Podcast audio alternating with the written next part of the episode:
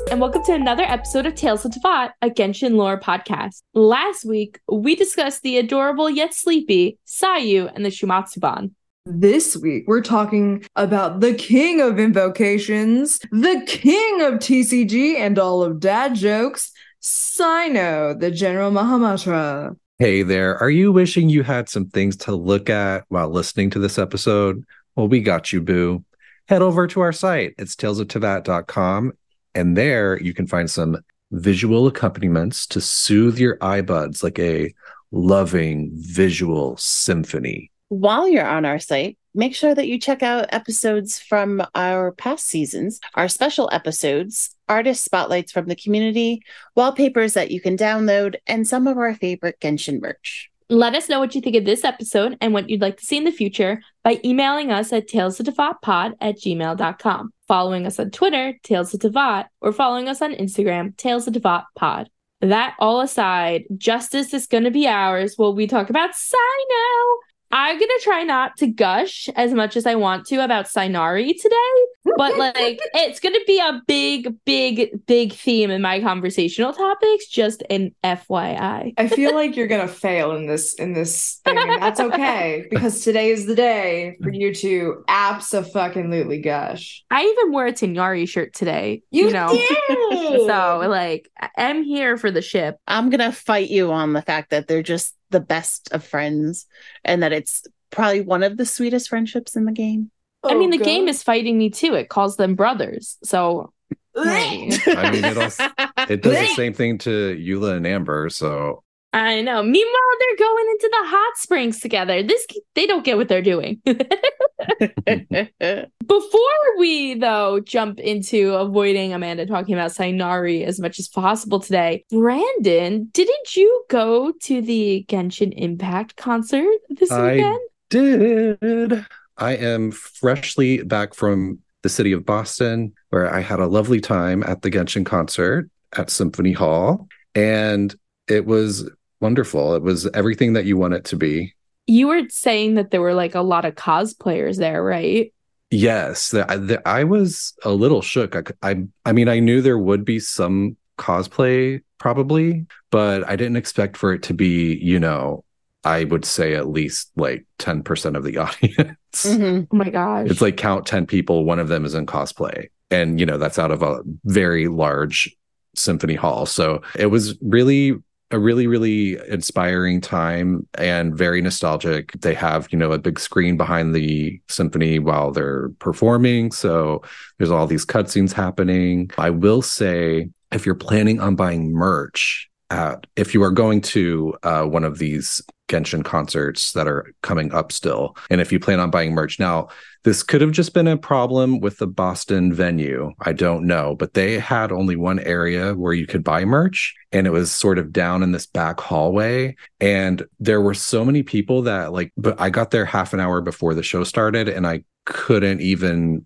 get through the line just to look at what they had because it was just filling up the entire hallway and like you know spilling way way out into like a different hallway. So uh, i did sneak down during the second intermission and waited in line for like five to ten minutes just to be able to get out of the line to go look at the merch display. And it was so crazy that people you know would wait in line to the point where they couldn't get back to their seat in time because the intermission's only 15 minutes so you know it was kind of annoying because they would open the door because you know at a at a symphony they close the doors during when the performance Yeah. starts again Yeah. so they won't let anyone go and get back to their seat until it's in between songs so every time a song would stop the doors would open and like you would see like 10 to 50 people like run in to like get to their seat to try to not to disturb you know the conductor who was very attractive by the way this conductor in Boston, he was so into it. He was so feeling himself. He was like moving his hips. He was like swinging around and like almost like dancing while he conducted. It wasn't just like a, it wasn't like I'm just going to stand here and move my arm and like look all proper. He was like, he had a shirt unbuttoned, And- like a chain around his neck. Like he was like really feeling it. It was Oh, very I hope attractive. he's the one when we see in New York. yeah, me too. I don't know. Aren't they doing different conductors? I don't know. I'm gonna have to look it up. No, Like, Brandon, we just want the hot guy now. Damn I it. know. Yeah. Don't deny us the hot guy. We're like I in mean, this third row I too. really like we hope you get him because guy. he was very entertaining. but yeah, it was a really good time. It was perfect. It was beautiful. It sounded like Linda Evangelista. and if you do have the privilege of being able to go, then you're in for a treat. I'm so excited. I'm surprised though, like not to sidetrack too much, but you had mentioned some of the merch stuff that you saw, and Mhm. none of it was like the concert merch because you had sent us like the list of things or whatever when you were there, Mhm. and none of it was like the actual concert merch I've seen like floating around on Twitter and stuff, and like in those like unofficial like Genshin Global stores. So I'm very curious what happened there, or Yeah. if like they're only selling Hmm. this merch like in the post. I'm not sure. Yeah, because they showed like you had like those CDs and stuff, but there were a few items, one in particular that I even just got at New York Comic Con that I also know was a part of the pop up stores. Maybe they have like a warehouse in the States or something. And Yeah. it's different from elsewhere, I would imagine. Maybe because I've seen like this cute like light thing that you can get that's supposed to be like that you would like kind of like buy your child when you go to like the like Disney on Ice, and I totally am gonna buy one for myself. Like I'm a child if they have it.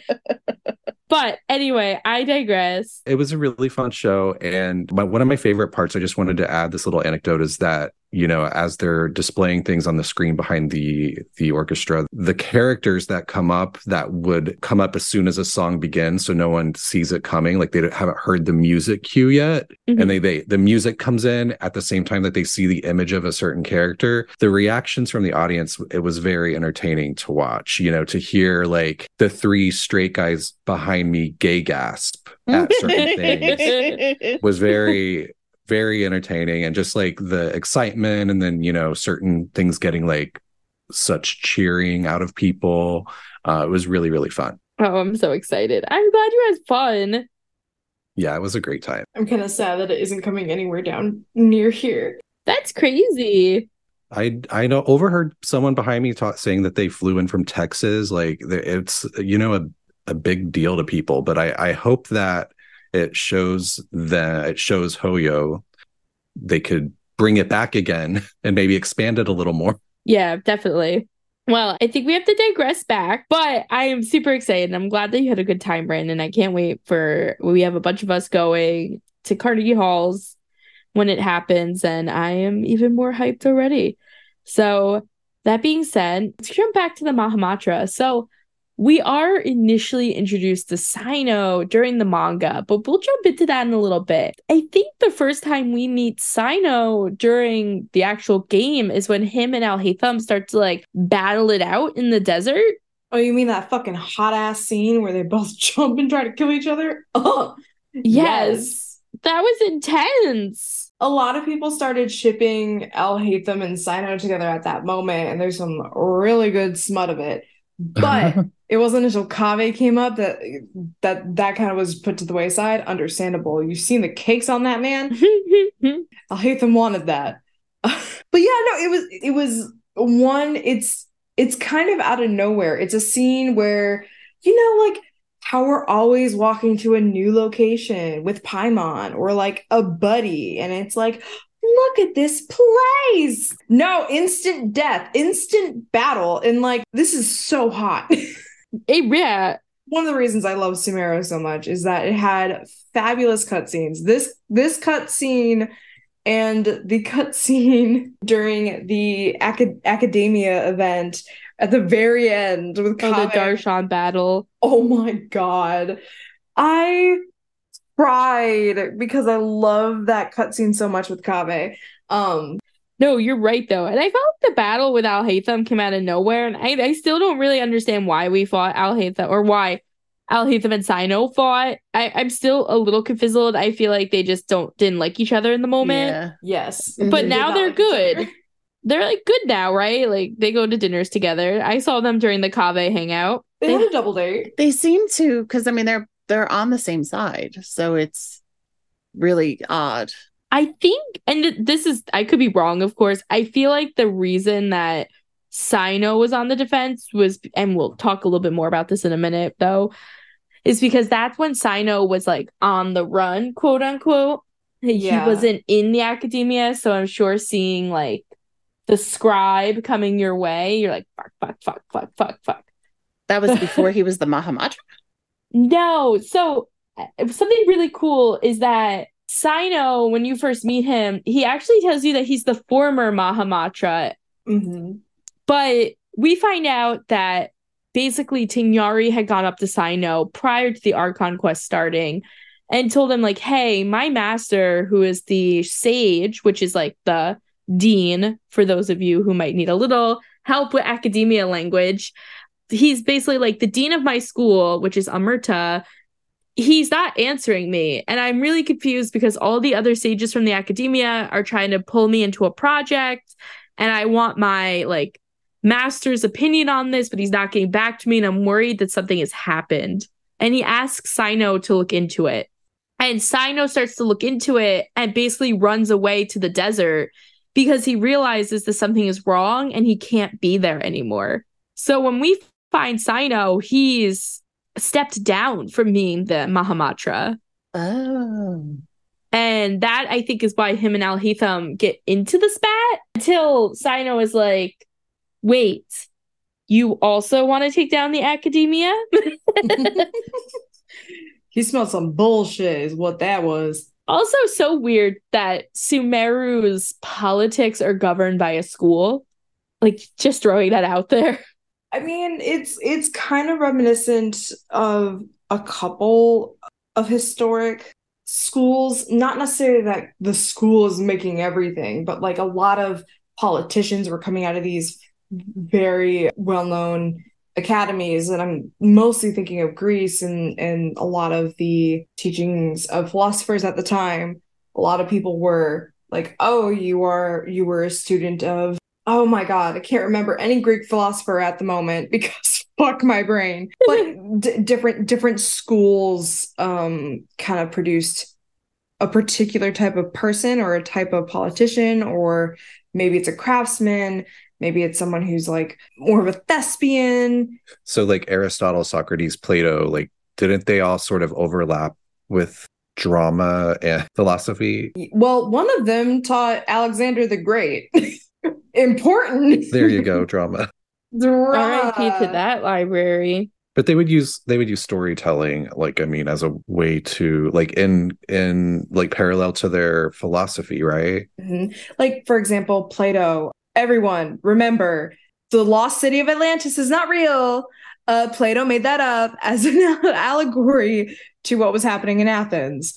So he took his philosophy, turned it into a fictional tale, and it's like, hey, Athens, get your shit together, or this is going to be us.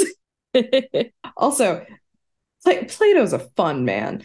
Okay, so the House of Wisdom is also like another kind of like incentric. I'm pretty sure the academia is based around the House of Wisdom from Baghdad. So during the Islamic Golden Age, I mean, the reason the House of Wisdom and the Islamic scholars are one of the reasons we have our Greek writings still to this day after, you know, the Library of Alexandria burned to a crisp. So you kind you kind of see how like these may not be houses of power, though in this case it is. They definitely have a lot of connection to power. Yeah, it throws me for a loop because I guess I look at looking at it from like an ethnocentric point of view and just looking at myself, I'm like, none of our colleges run the country, you know. That's a lie. Well, I mean, I, they don't run my part of the country. I don't know. I besides a little football here and there, I definitely uh, but it, it makes sense when you look at the other cultures. So yeah, we meet Cyno in the desert, and he tries to kill Alhaitham because he think Alhaitham's trying to drag him back to the city and possibly to get in trouble. And that's when we hear a little bit about Cyno.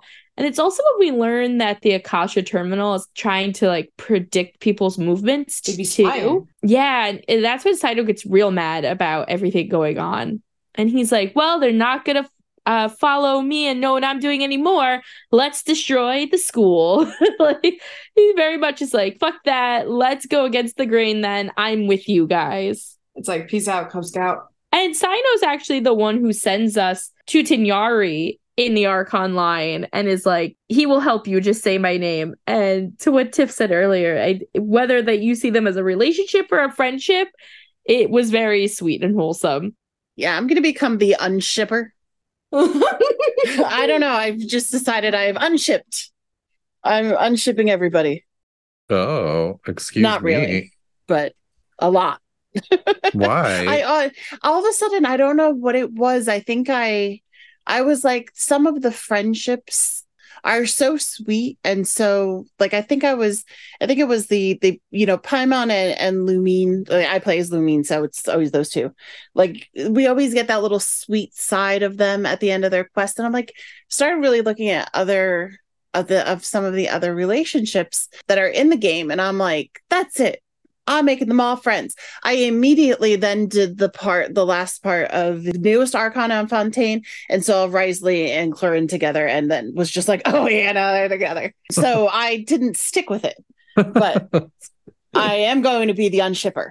I knew. So- What did I tell you? I knew that I was like, this is going to be the new ship, Wriothesley and Clorinde. and everyone was like, no, it's Wriothesley and Nuva. No, I can't wait until we get to our Clorinde episode because someone put out how she is she's basically a, a very French, very bisexual opera slash swordswoman. Amazing. There's a whole entire episode on puppet history about her, and she's my icon. I would actually say that Fiends actually said, I know this doesn't have anything to do with Cyno, but Fiends probably said it the best. She's Kujo Sara. She's she's Raiden Shogun. She has that same attitude. Fiends was also saying in this side of she that's why she knew I was going to love I was her. like, of course Tiff's gonna like this woman. Yeah. like, and it wasn't gonna be obvious in my head. I know we all know that we all know our characters, you know, Yeah. like we all know who each other's gonna end up liking, at least. Look, if they got a fat ass, mm. But I would like to sign out. Uh, Tiff can unship Cyno and Tighnari as much as she wants. It's not going to change anything in my head. So we then find out that you know Sina, uh, Sina, who the fuck is Sina? Sign up. so then we find out that well, speaking of, he loves nuts. like, and I mean, excuse me. no, like the, Guys. his favorite, he loves the Uh, candied, the candied things, like the candied like the baklava. nuts. No, it's a fucking nut that you can get. He's always bringing them places and just And he- leaving them.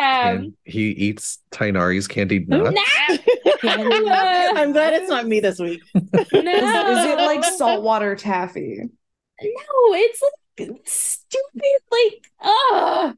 I hate it. Like, he literally eats them and he like left them with avidia nuts or something like that. You literally get them in the forest, in the desert. I bet he does. Oh.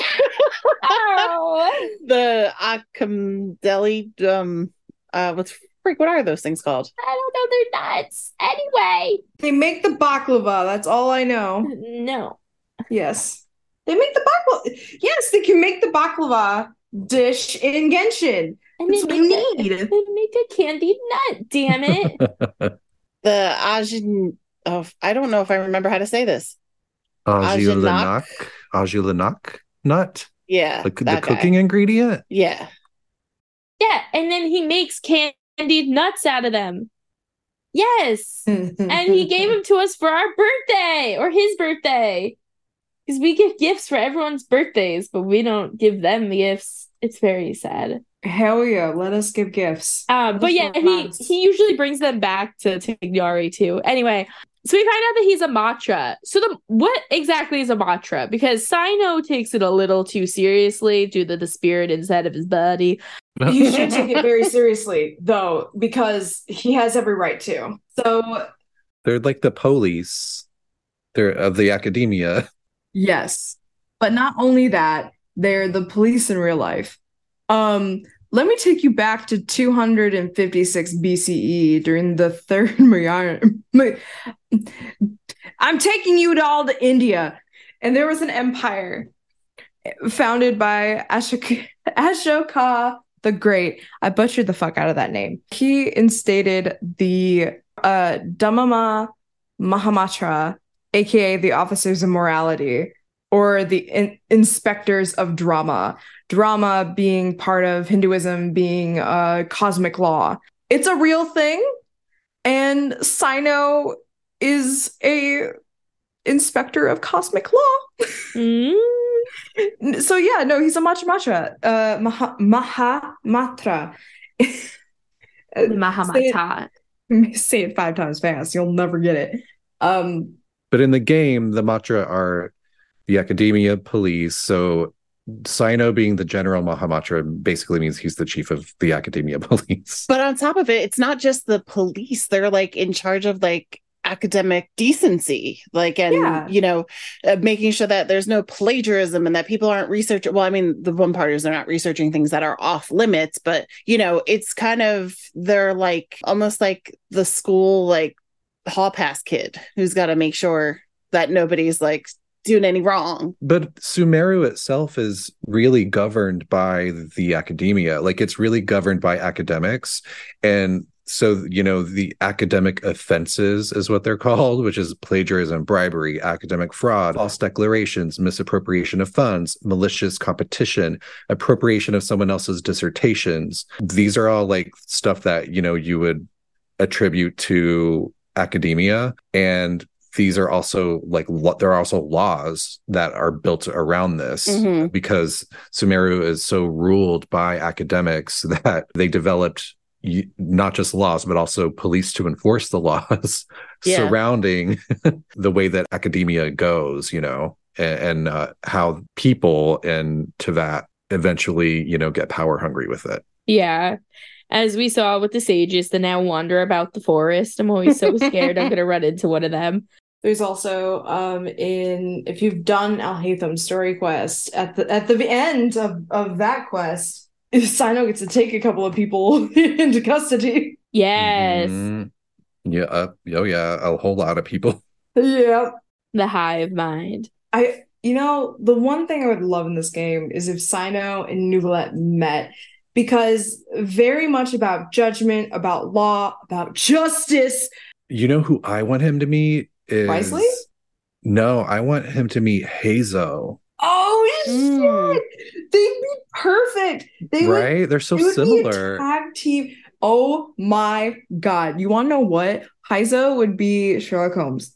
Like, can you imagine the Crime Stoppers commercial starring Cyno and and Heizou? Well, no, you know, like in Law and Order, they always have those like dumb dad jokes, kind of like You know, Mhm.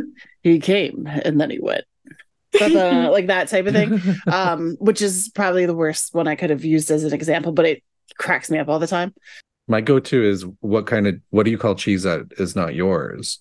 Nacho cheese. That's right. right. Brandon loves his cheese. but another thing about Cyno, I think is really weird. So not weird. He's a weird guy, but I love him anyway. Cyno, you know, when you first meet him, you're like, this is a hard ass, tough guy. He's scary. Even in the manga, you kind of get this idea that he's a little intimidating, like, ooh, who's Cyno? But like you guys just said, this bitch loves dad jokes. And Kaveh specifically says that he has a big heart. He's like, Cyno seems really hard, but he's actually a big hearted fella, basically. He's hard, all right. Oh my gosh. but I think you see the sweetness in Cyno because of the manga and like when he brought Collei back. And for those of you who haven't read the manga, I'm looking at Yes. everyone. Yeah. what are you guys doing? Read the manga at this point. Th- There are so many important Principle. little details. Out of principle. I think in season three, the principal's just out the window at Nope. this point. Mm-mm. Not at all. Uh, but at the very end of the manga, you know, we do find out that Collei has been experimented on using the magic inside of the dead bodies of gods. and so we find that we they figure out that they have to seal the power. Kaeya devises an entire plan to distract what is his name? Barnabas Mm-hmm. who Barnabas, another story. Uh, in the meantime, Cyno takes Collei up the Star Snatch Cliff, where he performs a sealing uh, spell ceremony. I don't know what you want to call it, but he's able to seal those powers within Collei. And he tells her, like, you got to be careful. You can't do certain things. Don't let it out. And then he actually decides to bring Collei back to Sumeru with him. And he leaves Collei with Tighnari. And in one of Cyno's, I don't know if it's Cyno or Collei's character stories, they do say like that Tighnari was like hesitant at first to bring Collei in, but did end up bringing her in. But poor Collei, she loves Cyno, and you could tell that she does, and she says things about him where you could tell that she does appreciate and care for him. But she does say something like, Can we not talk about him right now? Because sometimes it makes me remember what he did, and then I get a weird tingly sensation on the back of my neck. Yeah. she does not like that. Oh my god. So like just say Cyno and then it's like just like little fingers like on the back of her neck. I'm sure it's like a PTSD, you know, thing with her. Hmm. That Yes. she- she's probably gotten over a little bit more as the game has continued. yeah, I would think so. That's the hard part with some of the voice lines is that they are coming from like a standpoint of like when you first meet the characters. Because we saw Collei, Cyno, and Tighnari all journey together to Mondstadt for Windbloom. So she spent a lot of time with them. And what's interesting about Cyno being the one to seal Collei's dead god powers within her so that they, you know, stopped overtaking her and killing people is that it's almost like a parallel of something that might have happened to Cyno when he was a kid, which we still don't really know much about. And someone sound the alarm because we have an orphan alert. Orphan, Orphan alert. alert! Orphan alert! We don't really know anything about Cyno's birth parents, but we do know that he has an adoptive father who was Yeah, the great sage Cyrus, yeah, of the Spantamad Darshan. Spantamad being the elementalism Darshan. We know Cyrus was also Lisa's teacher. Lisa was actually Cyno's upperclassman, and so they both were taught and tutored under Cyrus. And that, yeah, there's not really anything else we know about Cyno's birth parents. We know that he was hurt, quote unquote, hurt, whatever that means, by this great sage named Hermanibus's power, hmm which we don't know what that means. But we do know that the academia at one point was hoping that Cyrus would sort of use Cyno as a test subject to learn more about Hermanibus's power. But Cyrus, of course, chose instead to raise him as a son instead. like a good person. Oh my god. We have so little of that. especially in parenting in this game. hmm But we know that Hermanibus was the greatest of sages in the time of King Deshret. So this is, you know, a sage going all the way back to that time. And we don't really know what's true. We know that there are rumors that Cyno is a descendant of King Deshret. And this is actually in his character story that this is a rumor. And that a priest who worshipped Hermanibus raised him in a temple before granting him his vision, which that part we know is not true and sent him across the desert to the academia to enact Hermanibus's will. I don't even know if I'm saying Hermanibus right, but yeah, I love that Cyno is like knows all these rumors, is like, nope, no, no, that didn't happen. well, he doesn't confirm anything about being related to, to King Deshret, like being a descendant of his. All we know is that the vision part is not true because he got his vision the day before he became the General Mahamatra. While he was studying the six sins developed by the sages, which is a definitely a less dramatic way to get your vision. You're just sitting there like contemplating a sin, going, "Okay, I yes, I understand." You close your eyes, you're like, "I get it," and then you open them, and there's a vision in front of you in a book. But it kind of makes sense when you look at like the inspiration for Cyno being Anubis, and we can get further into like why that is. But to me, that makes a lot of It sense. makes them boring. No, Is it a boring vision? It's a It's boring not vision. boring, but it's very scholarly, which is kind of exactly Yeah, but I mean, he what could have been like is. saving a book or something. Like some bitch was trying to burn a book, and he's like, "No."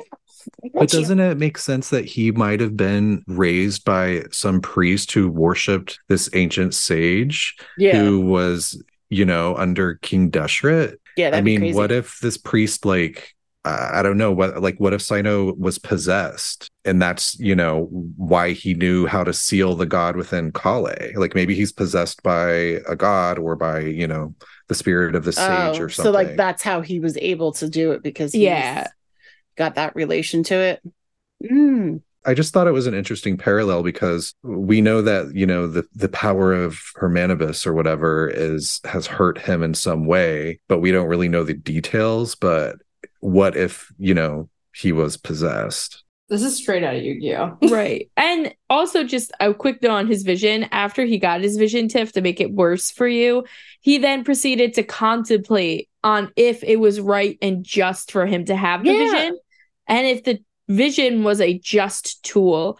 So he did decide to take it. But Brandon, to your point, I think Lisa kind of confirmed something like that during Windblume. You kind of have the Albedo Saito Tighnari moment in, in the library in Mondstadt. Afterwards, you could actually go up to Lisa and Cyno and talk to them. And Lisa more or less says something along the lines of like, "Oh, my little brother, so happy you were brought in." Like, you know, say that Cyrus saw them both as kids of his and that Lisa considered Cyno a brother and doesn't she basically confirm the experimentation on him? Well, she, says that I know that you were hurt by by Hermanubis, something like that. Yeah, but yeah, she basically just says, "I believe, like, I'm sure you can relate to what Collei was going through because I know that you were hurt by Hermanubis, something like that." But she does sort of she does connect the two. She says, I suppose you're something of a mentor to her, aren't you? Now that I think about it, the two of you aren't so dissimilar. The power of Hermanubis once brought you great suffering. Mhm. So it's interesting. And then yeah, that's when he goes on to say that, oh yeah, and luckily Cyrus didn't use me as a test subject like the academia wanted him to. And doesn't Cyrus come up again? Is it during Kaveh's storyline where like Cyrus is fighting with like an older woman who was also a professor over like the vegetable garden? Yeah, I think that was Kaveh's hangout. Yeah, that's so silly. but I like that they brought Cyrus back, and I was like, ah, this is kind of where Cyno gets his sense of justice too, on top of the god inside of him. Another day is here, and you're ready for it. What to wear? Check. Breakfast, lunch, and dinner? Check. Planning for what's next and how to save for it? That's where Bank of America can help. For your financial to-dos, Bank of America has experts ready to help get you closer to your goals. Get started at one of our local financial centers or 24-7 in our mobile banking app. Find a location near you at bankofamerica.com slash talk to us. What would you like the power to do? Mobile banking requires downloading the app and is only available for select devices. Message and data rates may apply. Bank of America and a member FDIC. When you need mealtime inspiration, it's worth shopping Kroger, where you'll find over 30,000 mouthwatering choices that excite your inner foodie. And no matter what tasty choice you make, you'll enjoy our everyday low prices, plus extra ways to save, like digital coupons worth over $600 each week. You can also save up to $1 off per gallon at the pump with fuel points. More savings and more inspiring flavors make shopping Kroger worth it every time. Kroger, fresh for everyone. Fuel restrictions apply. But speaking of Kaveh and the Cyrus and some familial things, there are a lot of characters that Cyno has a lot of like relations with, and one is the Matra overall, which I find really funny that they don't actually find his jokes funny at all, but they all have decided that they need to laugh at the end of every joke of Cyno's because otherwise he explains it and they think that's worse. That Yes. cracks me up so much. it kind of reminded me about Fischl and her fake dictionary. Like Yeah. everybody around her is like, oh, that's got to be in the official dictionary. I almost feel like it's the same kind of like, well, I guess that's a, you know, it's a Cyno joke. Can you just imagine them all like, I just, I, there's got to be times though that he's telling a story that's not funny. Like he's not trying to make a joke. And then at the end, they're all just like, "Hi." And Right, like "What if the they don't fuck is understand these it." People? Yeah. Yeah. That's because he's truly a dad. yeah, honestly. Truly become the father. Kaveh actually says that if you're ever going to have dinner with Cyno, you better hope someone's bringing beer because no one should be sober when they hear his jokes.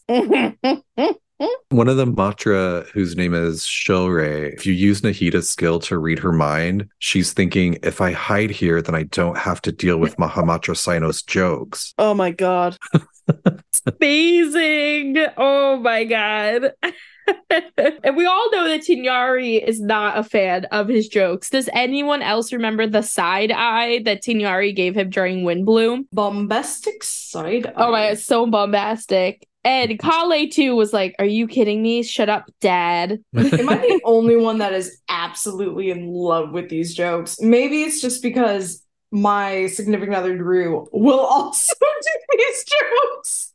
I laugh at some of I, them. I like a dad joke. yeah. Yeah. A good dad joke. Is I'll good. have a good dad joke. Also, Cyno was kind of offended because Tighnari basically told him, like, you can't tell jokes at dinner anymore. Like, just stop. Like, rude. like he was like, when we have dinner together, you can't do that. Which also, they're just like, whether or not you think they're friends or lovers, Tiff, Mm-hmm. they're like the most domestic relationship, regardless. Like, they're the only characters we know of that have dinner together on a regular basis. Like, but Tighnari told him no jokes at dinner, like stop that nonsense. And Cyno says that one day he saw Tighnari and Collei laughing at Kaveh's jokes instead. and he was like, I don't get it. Like he they laugh at his jokes, but not at mine. Like his jokes aren't even funny. right. Because it's not real laughter. yeah. So he's like, I don't get it. But Cyno, he's pretty well known in Sumeru, you know, overall. Oh yeah. The I mean the whole Matra are universally despised among the academia. which is kind of crazy. Like, don't they consider them like paper? Some like there's a they have like a weird term. the academia is like going around being like a cab.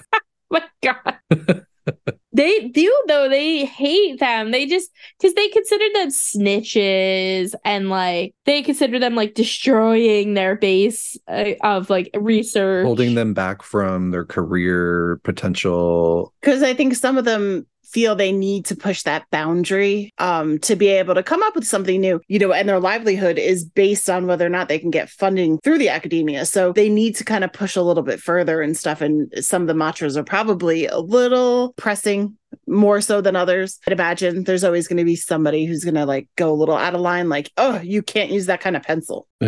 I I will say this is not uncommon in like the academic sphere of professors because like if you're not publishing and or making that money for the let's say the firm for the for the school and getting your name out there it becomes kind of like this really toxic rivalry of like I mm-hmm. need to push my limits to make sure that I'm doing the most scandalous shit so we get the most money. And it's like, nah. yeah like i have to do the most groundbreaking thing it's like Mhm, yeah you mhm. see it in even in um like science all the time like the researchers trying to fudge their results to just to get the best results for their paper Yes. Yeah. you know like so they can get you know in all the scientific journals and it, Mhm. it's just like a power grab it's Honestly, it also leads into one of the into Cyno's story quest, which is a, a big part. Well, it's the whole premise of his story quest is um on the court of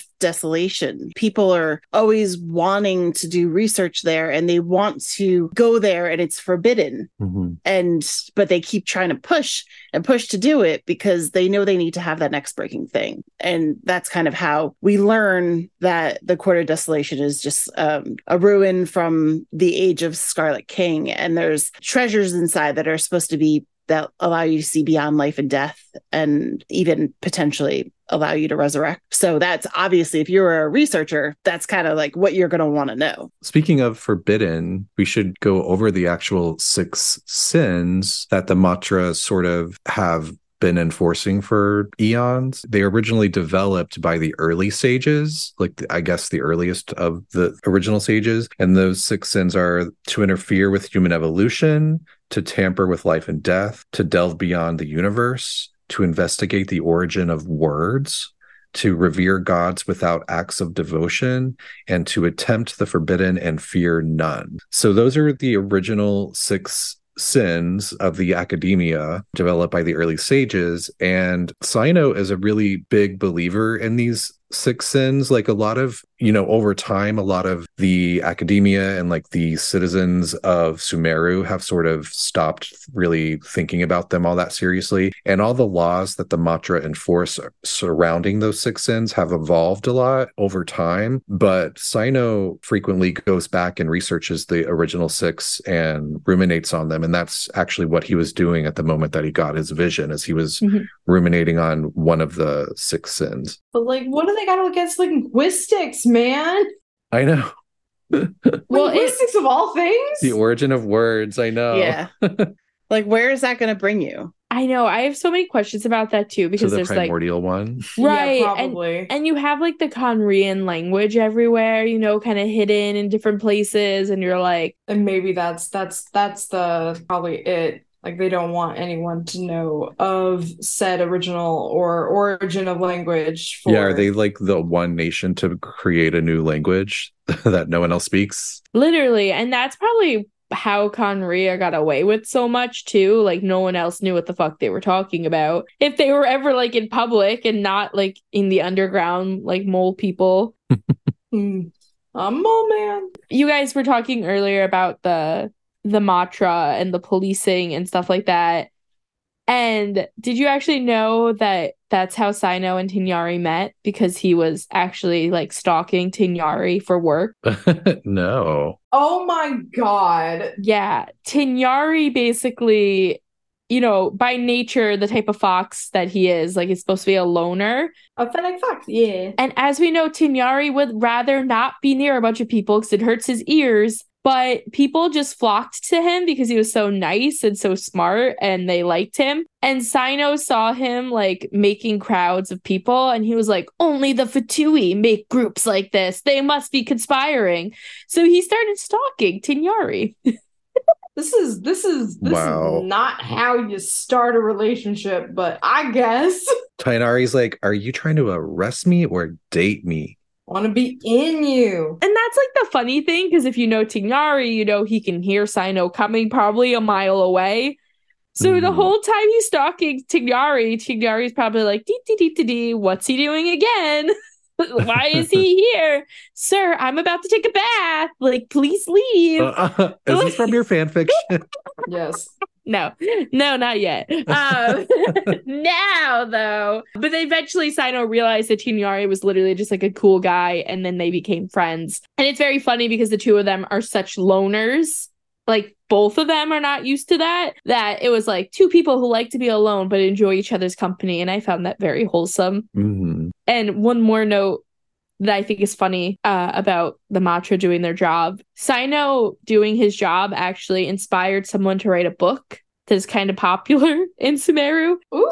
It's called The Goon. Uh-huh. And basically, Cyno arrested this guy who was doing research illegally. And he was like, meh, meh, meh, why do you do this? And Cyno started being like, justice, blah, blah, blah. And like talking about justice. And someone like me would have zoned out and been like, this bitch is still arresting me. But this guy was really inspired about what Cyno said about justice. So when he got released from like the academia prison, wherever that may be, he went and wrote a book about it. And your fan fiction is going to be called Goonin, and it's just going to be Cyno gooning all over Tighnari. Oh. That's all I got. I didn't. My, I know I'm dirty. I know I've got a dirty brain. I- I just did that to shock Beanie. You, shocked, you shocked her into silence. I think I laughed so loud that the mic couldn't pick it up. yeah, you went silent. um, Oh my god. but um, I you know, just you think I just think the new usage of that word is hilarious. Like the people are saying, "Oh, I was gooning." I'm like, "Oh God." Can, but can we talk a little bit about like uh, Cyno's justice and kind of like it's so fucking funny to me. And I hope miHoYo did this on purpose. That one, he's dressed as a jackal. So insta Anubis vibes. He's dressed in stupid fucking shorts. oh We're- my, We're not talking about the shorts. I made it this far without talking about the shorts yet. They're terrible. We'll we'll we'll talk a They're little bit more about the shorts. No, they're not. Th- I agree. They are not. I you like should have them. full leggings. It's it's it's it's ridiculous. But when it comes to the iconography and like parallel of the god Anubis, the god of fun- funerary rites, and you know the god of the underworld and the and guide guide for the dead and lost souls. What's funny to me is I I learned this recently because I was like I'm doing research for this and like of course there's Anubis as like an idea. Cyno's constellation Lupus Aureus, which Canis aureus is a scientific name for the common jackal. Very, very cute. Nice nod. The design of the constellation is very similar to the New Kingdom hieroglyphs that signify Anubis. I thought his constellation, his the meaning was like golden wolf or something. It it is, but I'm I'm talking like the actual picture, the design. Oh, okay. the design because so in the old kingdom which i can't remember the exact timeline Who's Old Kingdom? yes so there's in in ancient egypt there was the old kingdom and the new kingdom and so this is a difference between upper and lower egypt Okay. but in the new in the old kingdom it was a jackal like sitting upright in the new kingdom the hieroglyph that's a part of denoting anubis is sitting there lounging like like the constellation which i found nice nod. And then we look to you know what anubis does as a god. And not only is he like god of funerary rites he is called what is it called? The guardian of the scales. Now if anyone has seen american gods or has read the book of american gods they might recognize this but in this kind of ritual basically a weighing of the heart anubis takes the feather that is mahat which is the goddess of truth and justice and law and order who takes the form as an as an ostrich feather and takes the deceased's heart and weighs it against the feather. If it's lighter than the heart if it you know is balanced it can pass on to the realm of the dead. If it is not if it goes heavier than the feather of mahat that person is eaten by Amet, which is the devourer of the dead, aka and he's depicted as a, a Nile crocodile, which is very funny because they are aggressive as fuck. Reminds me of a certain dragon we've met in Sumeru who had a contract to eat a certain person's heart. Very not, not just the heart. The not whole the thing. heart, Um, you're the right. whole Badissi, but very similar, and that is Amet. I think I'm pronouncing it right, but A M M M I T. And Anubis is part of this judgment ritual where people are trying to pass on through to the underworld. And I find, you know, Sino's entire the fact is his entire aesthetic is kind of centered around Anubis and around a jackal and justice is very interesting. And when you look at like the name of the goddess of truth, Mahat, it's M A apostrophe A T. You can put that directly in Mahamatra, even though Mahamatra is like an Indian word. It has some relation to the Egyptian name of the goddess. So I, I found that uh, very intriguing and like d- justice was this man's vocation before he came out of the pussy. He, he has been the inspector of dharma and cosmic law since before he was birthed out of Deshret. This man, he's Anubis himself. Anyway, I mean, I don't doubt it. There's a lot of suggestion of that right off the bat, even with his design. mhm. yeah. it's it's so cool. I mean, minus the shorts because Anubis is a very fancy man. He would not be caught dead in those dumbass shorts. so we know he's not Anubis incarnated. Just his descendant. just his descendant, his like, you know, long lost child, fourth removed because of his shorts. But it's it's very interesting how much of a connection of justice because one, his title, the General Mahamatra, we talked about that earlier, where it is, you know, an officer of morality. We have Anubis, who is part of the judgment ceremony of the dead. We have the fact that it's in relation to Mahat, which is the goddess of truth in Egyptian mythology. We also have something similar in Yu-Gi-Oh! Not as much as justice, but there are some hints depending on what arc you're watching. but it's it's very it's very interesting of how dedicated they were to like to Anubis and specifically to a very niche moment in political history in a very specific empire in India Mhm.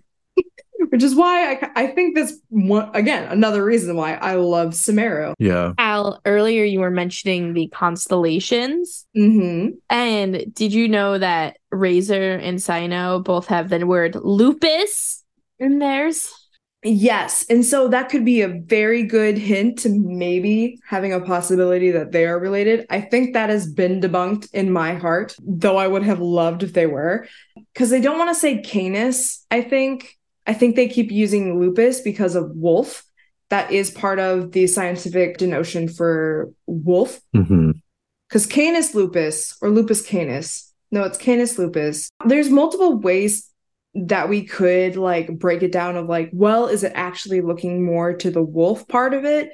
But the fact that they have the last part of being aureus, being that that is the part of the scientific name of a jackal, I think that's a bit more denoting, especially the design of the hieroglyphic. But we could, oh my God, what we could go further on is Cyno's name is actually a Greek word for dog.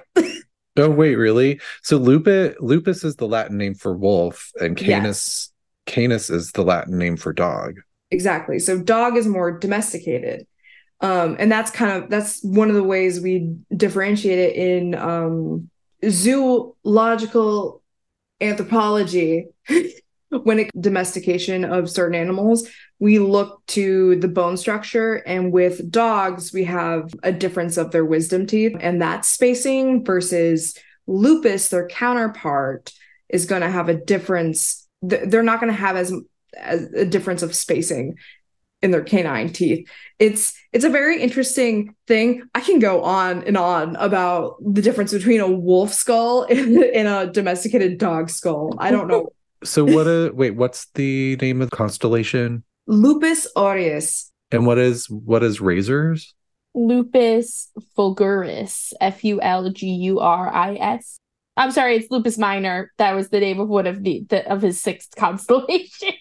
Lupus Minor, because he's because he's little wolf, because he's Cyno's brother. No. no, I'm gonna I'm gonna shoot that down real quick. I, I'm gonna say no. We can say that lupus just means an undomesticated canine in this regard. So a jackal not normally domesticated, at least not um intentionally domesticated. So he's like a he's a wild jackal. You know. Listen, this this is my crackpot theory. Cyno's the older brother. Razor's the younger brother. We know that Razor's parents were adventurers out of Mondstadt. What if they took Razor's older brother on a trip to Sumeru? They got into some trouble. Parents died because, you know, like Brandon said earlier, orphan alert. and Cyno got carried off to be experimented on. Maybe even their parents were experimented on. It is just so weird that they would purposely give the two lupus characters white hair, red eyes, both of them like evoke or call on spirits from within them when they do their bursts. At least they Hmm. let Sinos actually speak correctly, though. Well, that's because he wasn't raised by wolves, Tiff. Damn. He's Mhm. not a feral child. I mean, Y'all should try be being raised by wolves. that would have been a fucking kick-ass backstory. I would have loved that. You know, I probably would have taken the Black Forest by name Beans, by now. the problem with saying that the that he was raised by wolves is the fact that we talk to a wolf and he speaks perfectly. But he's like a ghost wolf. Like, yeah, he speaks perfect English. and a god. but we don't know if Razor actually has any interaction with him. Yes, we do. Yes. yes, he has. In the 'cause he said it was rearing. his mentor from baby. Well, I mean, in the raising process, though. But when you're a baby and the wolves take you in, you got to earn the right to be the, the god of the fucking wolves. It's Andrius's fault that he speaks that way, let's be real, because Yeah. you just sucked at teaching him English or whatever language he's speaking in your game. But Oh, no, God. he would have been fully directed because when it comes to Wolf Society, I'm bringing out full bullshit, not bullshit, but like shit I learned from Animal Planet. Thank you. Uh, when there are, you know, pups within a, you know, a pack of wolves, the alpha female and the alpha male are the ones that take care of it, regardless of who the parents Yeah, are. Yeah, but Andrius is not an alpha and he hated humans. are you? Oh my god! Are you saying the god? Oh, yeah, I am. is not the Yeah, because Oh he's not involved in their day to day activities. He hides in a wall. Yeah, it's true. I and think he gets was called upon when they need to test their powers. raised by actual wolves, which we don't really see in the game except for dire wolves. Some random ass wolf that goes, oh, at the moon. Like, that's who the alpha is. And that's why Razor go, Razor like you, Lupus like you. Yeah. Okay. I'm going to throw a wrench into this theory, and mostly because we know Cyno is older than Tighnari. Yes, he made a very big deal of that during Windblume. We know Tighnari and Cyno are way older than Razor. So, in the cutscene where we Wait, see we Razor's do? par- Because I have no idea how old Razor is. They're all the same height model. Like I would, yeah, I would assume he was younger, but I don't, I don't know if they're like way older. I don't know. Well, in Cyno's character teaser, when he's out or character with some one of those YouTube videos, he's out in the desert. The guys that he's after goes, "What? He's just a kid." So like he can't be more than like nineteen. Yeah, and I think in another one he's he's said like in it's if it's not the demo, it's the the miscellany one. They refer to him as a teenager. even in that sense, he'd still either be the same age of Razor and is the older brother, because if we're going with the Lupus Minor, him being the younger brother, he's younger. In that cutscene where they're talking about the wine and they're picking a name for their baby, why would they not reference the other child? But I'm trying to name my new baby, and I don't think anything wrong is going to happen in my life. I'm not there mm-hmm. to have a whole full circle moment about my first kid, my new kid, blah blah blah. Well, then where's the other baby? He's like asleep. Where? I I don't know Is what the sitter. Old Fink is taking care of him. I'm sure he was. Maybe even draft before he became an alcoholic. Draft was an alcoholic out the bussy. Let's let's be honest. No, I think draft became an alcoholic when his wife died. Well, maybe maybe their first baby got stolen when they were on vacation in the desert. Oh wait, is this gonna be a Prince of Egypt thing? They went back to Mondstadt and were like, they were like, we got to try again. so we have to replace the baby we lost. Yeah. We have to replace the baby that was stolen. And they were like, oh, look, it looks just like the other one. Let's pretend that one never happened. I'm just saying that it's a total possibility. And then Aaliyah starts playing. If at first you don't succeed. Oh my I god. Hot minute. Now I need to go listen. Hey, it's Kaley Cuoco for Priceline. Ready to go to your happy place for a happy price? Well, why didn't you say so? Just download the Priceline app right now and save up to 60% on hotels. So, whether it's Cousin Kevin's Kazoo concert in Kansas City, go Kevin, or Becky's Bachelorette Bash in Bermuda, you never have to miss a trip ever again. So, download the Priceline app today. Your savings are waiting. Go to your happy place for a happy price. Go to your happy price, Priceline. I just wanted to go back to his story quest with the Court of Desolation because it is like, I mean, like we say with everything, the cutscenes are always beautiful. But basically, in his story quest, we are looking for smugglers of canned knowledge, and basically, we end up finding out this is going to be a a very s- small version of it. But we end up finding that this revered uh, Matra, who used to be Cyno's only partner, Taj, has actually been involved in this smuggling, which is crazy. And everybody is like, I can't believe that that happened, that he would do such a thing. And Taj was always such an upstanding dude that even he arrested his own son for going to the court of desolation and trying to research it. And he arrested his son, put him in jail, and then his son killed himself which is tragic. Mm. So now he lives with this guilt, like, you know, that he did this. But we go searching, like, this can't be the Taj that we know. And it comes down to we get to the court of desolation, and there Taj is. And he wasn't doing the smuggling.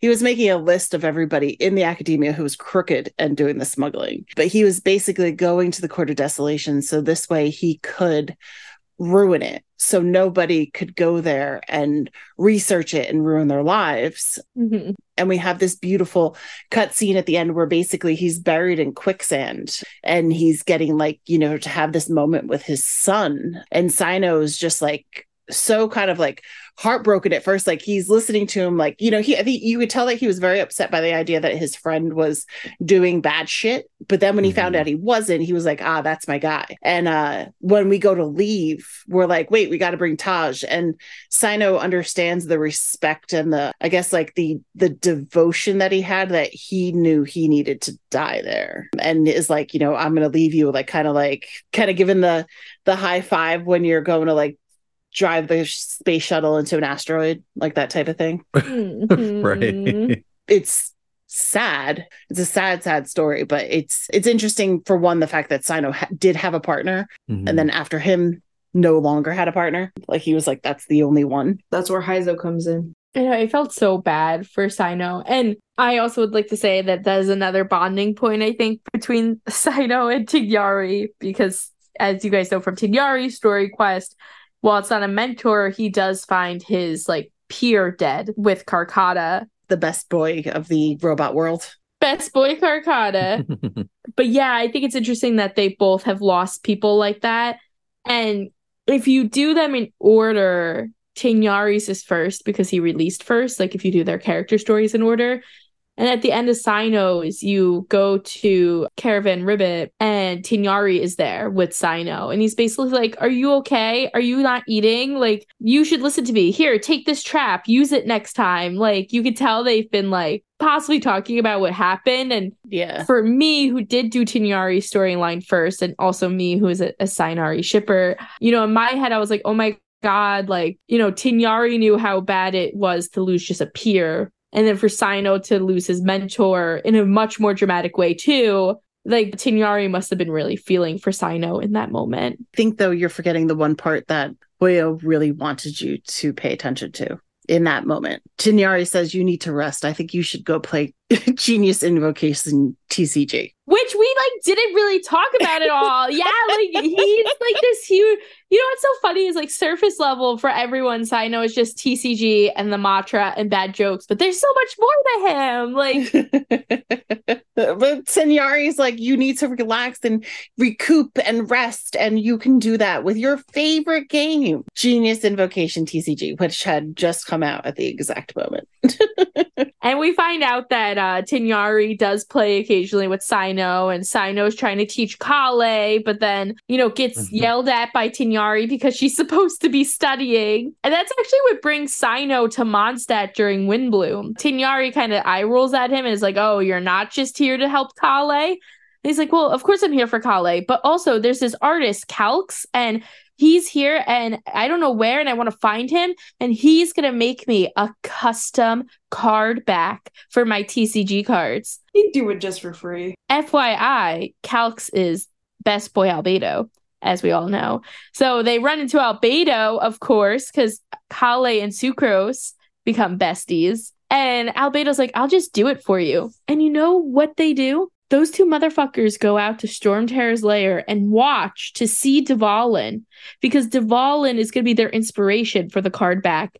And mm-hmm. that means that canonically, Dvalin is just flying around every now and then. I mean, we Well, have to yeah. fight him at least once a week.